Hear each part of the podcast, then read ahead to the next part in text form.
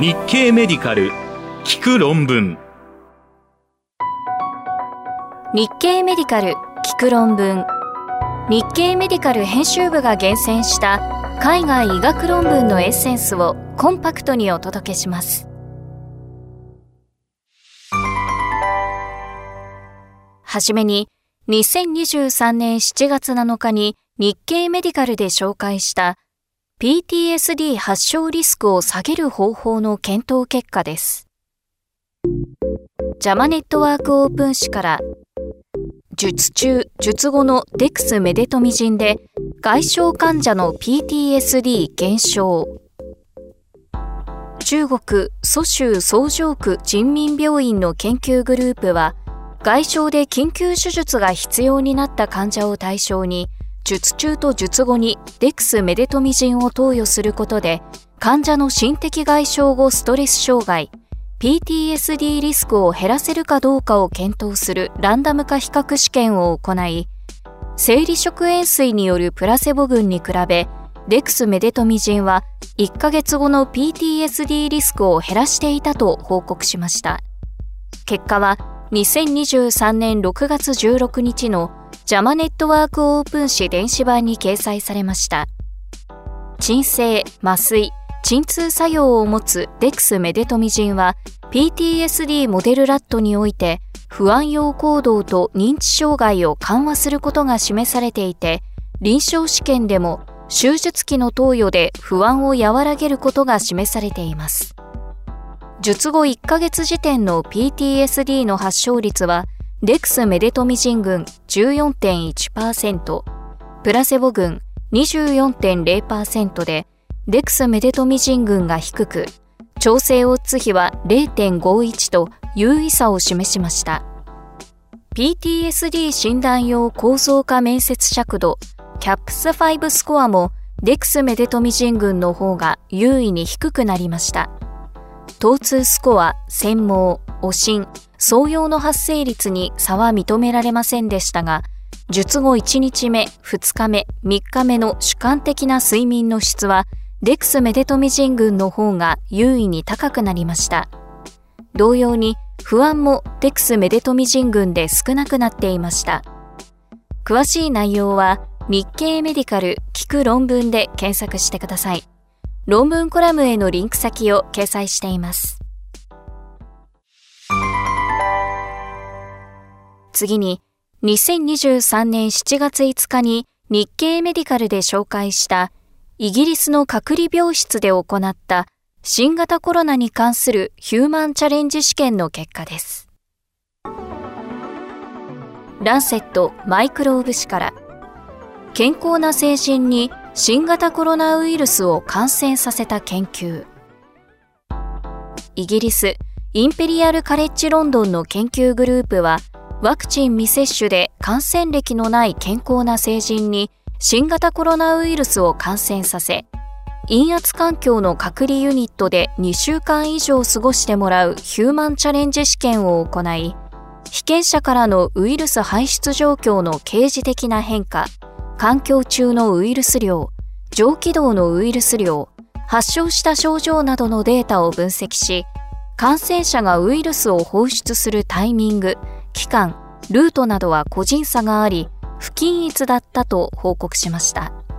結果は2023年6月9日のランセットマイクローブ誌電子版に掲載されました。感染実験では、アルファ株以前に流行した D614G 変異を有する野生株のウイルスを用い、被験者の鼻腔内に摘化しました。その結果、被験者34人中18人、53%が感染し、短い潜伏期間を経て、鼻と喉から持続的にウイルスが検出されるようになりました。症状は軽症から中等症でした。鼻腔または咽頭スワブ中のウイルス量と排出されるウイルス量、症状の関係を検討したところ、病室の空気と環境表面へのウイルスの排出量は、咽頭スワブより鼻腔スワブのウイルス量と強力に相関していました。症状スコアとウイルスの排出量の間には相関はほとんどありませんでした。また、エアーサンプラーが捕獲したウイルスの86%がたった2人の患者に由来していて、それらの患者からの排出量は非常に多かったことが明らかになりました。WHO の症状に基づく COVID-19 疑い例の基準を満たした時点より前、または発熱するより前のウイルスの排出量を推定したところ、WHO の基準を満たす前でも、病室の空気やマスク、手にウイルス RNA は存在していて、発熱以前ではさらに多くのウイルスが排出されていました。ラテラルフロー抗原検査で初回陽性になる前にはウイルスはほぼ排出されておらず、2回連続してラテラルフロー抗原検査が陽性になった時点では、ほぼ全員の空気標本と環境由来の標本にウイルスが存在していたことから、ラテラルフロー抗原検査での陽性はウイルス排出の開始を知るための指標として役立つ可能性が示唆されました。詳しい内容は日経メディカル聞く論文で検索してください。論文コラムへのリンク先を掲載しています。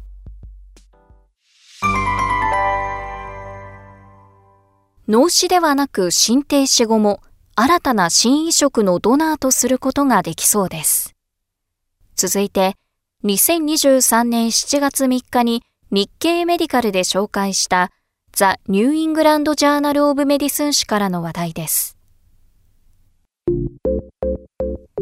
心停止ドナーからの心移植後生存率は脳死ドナーと非劣勢。アメリカ・デューク大学医療センターの研究グループは心臓移植の待機患者を対象に体外式機械管流を利用した心停止ドナーからの心臓移植と、冷温保存法で提供された脳死ドナーからの心臓移植を比較する非劣性ランダム化比較試験を行い、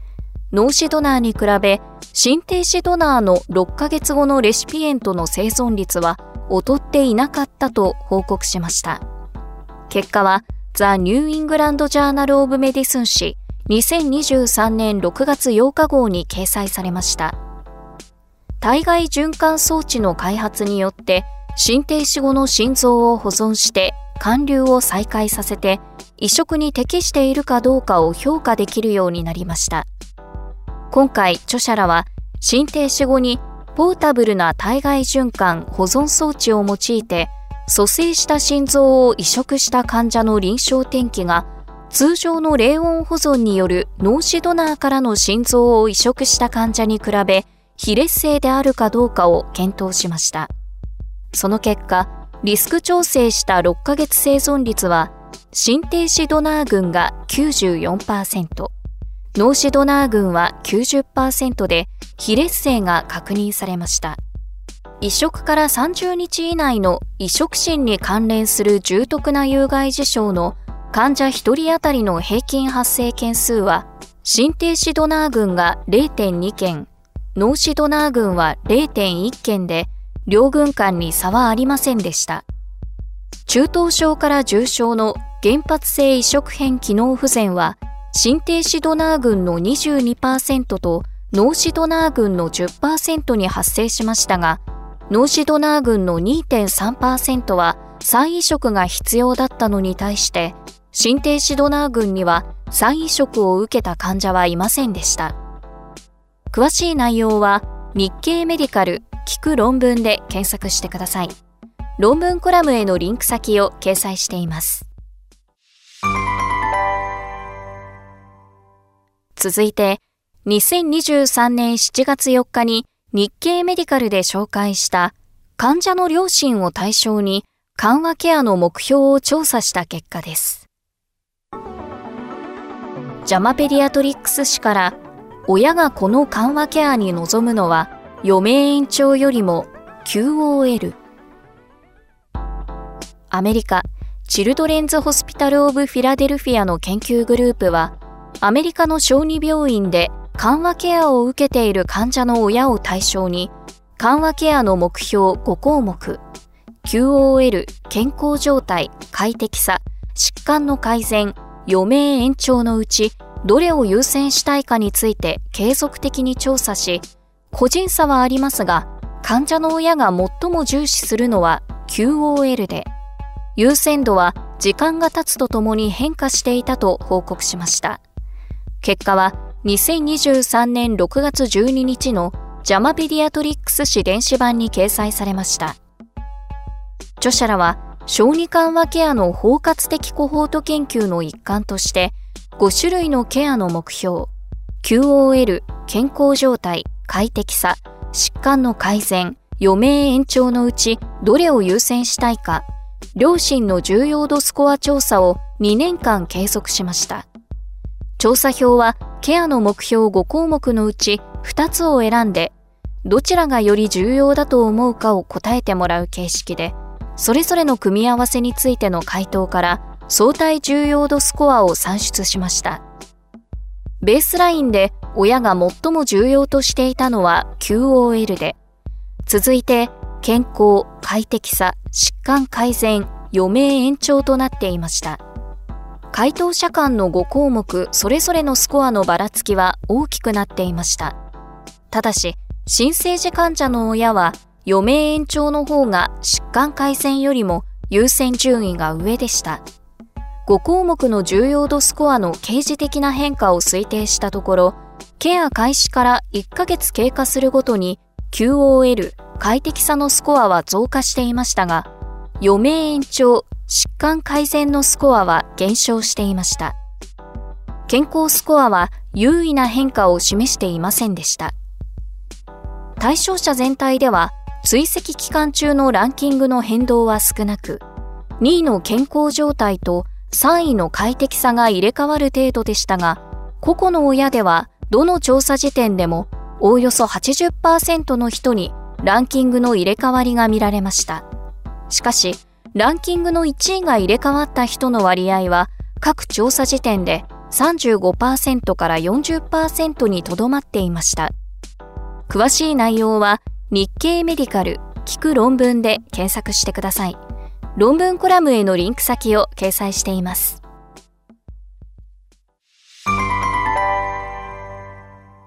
慢性硬膜下血腫においては、先頭ドレナージ手術に匹敵する治療は未だないようです。最後に、2023年7月6日に日経メディカルで紹介したザ・ニューイングランド・ジャーナル・オブ・メディスン誌からの話題です。慢性硬膜下血腫へのデキサメタゾン投与は手術に劣るオランダアムフィアホスピタルの研究グループは症候性の硬膜下血腫患者に対する穿頭ドレナージ治療と代替治療になる可能性があるデキサメタゾン投与のアウトカムを比較する非劣性試験を行いましたが中間解析でデキサメタゾンは3ヶ月後の修正ランキンスケールが劣り、試験は早期中止に至ったと報告しました。結果は、ザ・ニューイングランド・ジャーナル・オブ・メディスン誌2023年6月15日号に掲載されました。慢性硬膜下血腫は、頭部外傷がない患者にも起こり得ますが、基準としては、硬膜下の液体貯留に対する反応として炎症が生じ、これにより血腫の増大が生じて症状が現れる可能性が考えられています。症候性の患者に対する治療として最も一般的なのは戦闘ドレナージですが代替となる非外科的治療として一部の医療機関でグルココルチコイドの投与が行われてきました。今回デキサメタゾン投与とドレナージ治療のアウトカムを比較したところ予定されていた中間解析で非劣勢は示せず、かつ3ヶ月以内の死亡率はデキサメタゾン群127人中8人6.3%と手術群125人中2人1.6%で調整オッズ比は2.63とデキサメタゾン群で優位に高くなりました。これらからデータ安全性モニタリング委員会の勧告を受け入れて試験は早期中止となりました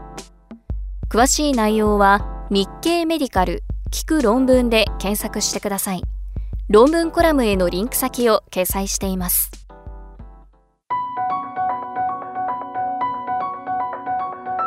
日経メディカル聞く論文。次回もお楽しみに。